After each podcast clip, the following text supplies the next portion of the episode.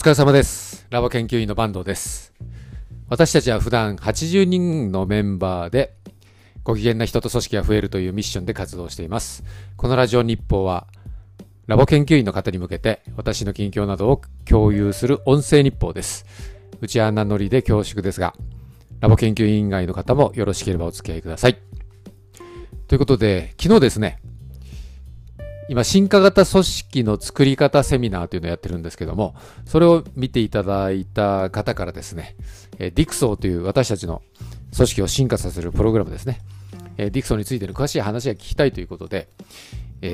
アンケートに書いていただいてて、でシャーさんっていうラボ研究員の方がですね、知り合いだったので、シャーさんにセッティングしてもらって、で3人で一緒に話したんですけれども、結構面白かったんですよ。その方は大手企業に勤められていて、この DICSO というプログラムすごい面白いし、テキストも面白かったんだけど、これ実際できるんですかねみたいな、難しくないですかみたいな、インストールとかどうやってやってるんですかみたいなことを、質問してもらったんですよね。でですね、確かに簡単ではないんですけど、私たちが普段企業にインストールさせてもらうときにですね、どうしてるかというと、今まではですね、K トップの合意を取ってます。K トップがやりたいと、社長がやりたいということが前提になってますね。それがめちゃくちゃ大事だと。どういう組織にしたいかということは、私はトップダウンで、しか決められないと。逆に言うとトップの決める役割だと思ってるので、トップがこういう方向で行きたいということで言えばですね、例えばこの DICSO を通じて自立分散型組織にしたいということだったら、社員の方たちもですね、じゃあそういう方向で行こうかって行きやすいんですよね。ですから、DICSO のワークショップも進めやすくなります。内心いろんなことを、いろんな意見が社内にはあったとしてもですね、会社としてはこういう方向性なんだとトップが言ってくれることがすごい大事ですね。ですから大手企業の場合はですね、そういったコンセンサス取りは極めて難しいじゃないですか。で、そこはネックになると思いますね。で、私は、トップが決められる規模の会社、の方がですね、絶対やりやすいと思っています。大手企業の場合は、どこかある部署とか事業部単位とかでやることは現実的には可能性はあると思っています。あとはですね、話の中で出たんですけど、これってですね、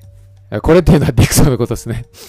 DICSO というのはワークショップが半年間あるんですけど、これで本当に変わるのかと言われたら、半年で変わるわけじゃないんですよね。半年間で新しい OS を組織に導入して、その OS のもと動き出す、組織が新しく動き出す、再起動する、ベースができるっていう考え方なんですよね。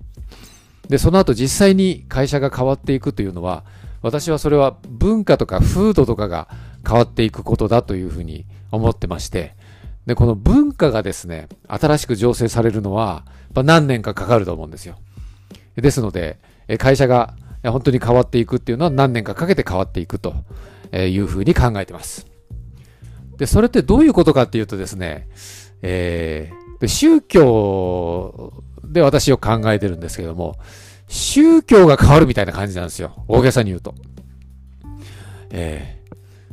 この OS が変わるっていうのは OS の元となる考え方があるんですけど、それって経営哲学の話になるんですよね。組織の OS を変える。今までの管理型の組織から自立分散型の組織に変えるっていうのは、これはもう経営哲学そのものが変わるっていうことなんですよ。だ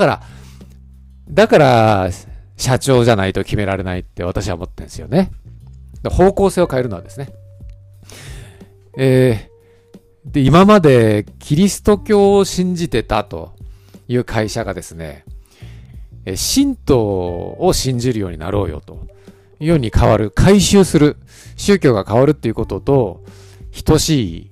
感覚なんですよね。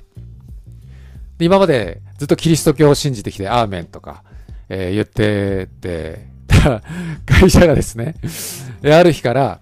いや、キリスト教もいいけど、仏教も、まあいいよねとか、イスラム教もありだよねとか、いろんな宗教混ざっててもいいんじゃないみたいな、いう感じになるってことなんですよ。これってですね、言うはやすしですけど、簡単じゃないじゃないですか。宗教観って自分のね、価値観と深く結びついてますから、今まで信じてきたものが、それが絶対じゃないと。何かを信じるということは、他を信じないという分断になりやすいじゃないですか。だけど、自律分散型組織、進化型 OS の考え方っていうのは、神道に近い感じなんですよね。どれがいいとか悪いとかじゃなくて、いろんな考え方があっていいんじゃないという、含んでいる、いろいろな考え方を含んでいるという感じなんですよね。でですね、で、信じてたものを変えろっていうふうに強制すると、アレルギー反応を起こすじゃないですか。そういうふうに強制的に変えるものではなくてですね、まあ今までキリスト教を信じてたけど、仏教のことも勉強してみようかとか、あとはイスラム教もちょこっと、そういう人たちの話も聞いてみようかとか、そういう人がいてもいいことにしないみたいな感じでですね、徐々に、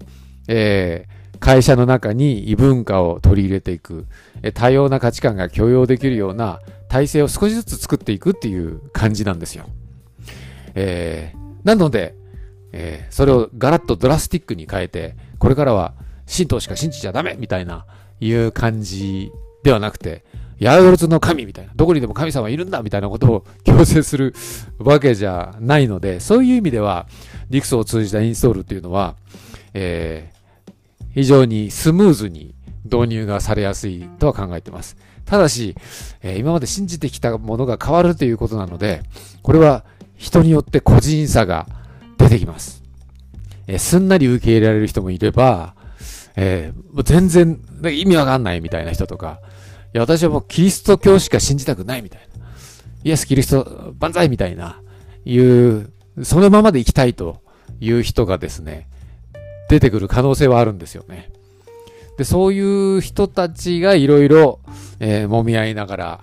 まあ、必要なカオスも経験しながら、味わいながらですね、少しずつ会社の風土文化が変わっていくっていう感じなんですよ。だその中ではですね、もうどうしても私はキリストを信じたいから、じゃあキリスト教を信じている組織に行きたいですと言って、今の組織を離れる人が出てくる可能性はありますよね。でもそれはいいとか悪いとかの問題じゃないじゃないですか。自分の信じる道を行くっていうことが大事なので。で、あなたは何を信じたいですかということを、ちゃんと、追求していく、一人一人自分が信じるもので会社として大切にしているものという確認していくっていうのが、これが、進化型組織の世界観なんですよね。今までだったら会社がキリスト教だって言ってても、表面的に合わせててもですね、自分のプライベートがどうあろうと良かったりしたじゃないですか。プライベートと仕事って別と分けて考えられたので、でも自律分散型組織というのは何のためにこの会社があるのかとか、何を大切にしているのかということをすごく大事にするんでですね、その価値観がすごく問われてくるんですね。で、そういったことも少しずつ練習しながら、馴染ませながら、対話しながら、組織の文化を新たに作っていくと、新たな会社としての価値観を醸成していくということになるので、そういう意味では時間がかかります。ですけども、それは非常に豊かな旅路ですし、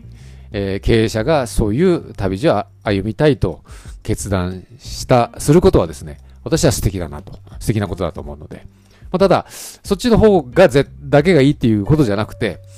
うちはキリスト教だとか、うちは仏教だとかいう考え方も全然あっていいと私は思ってるので、それは選択の問題だと思うんですよね。それから、あり方の問題ですね。ということで、私たちはDXOというものを通じて、会社が自律分散型組織、いろいろな人が、自分らしくいられる組織、ご機嫌な組織というものを作っていくという時に必要な OS が入ったプログラムを提供しているんですけれども、このプログラムの導入は、プログラムを導入すれば終わりじゃないということで時間はかかるんですけれども、そういった旅路を歩みたいという人とですね、一緒に歩んでいきたいなということで、私たちのラボ研究員の中でもインストーラーといって DICSO をインストールするできる人がですね、40人以上今いるんですけども、そういう人たちと一緒にですね、この DICSO の歩みを進めていきたいなというふうに思っています。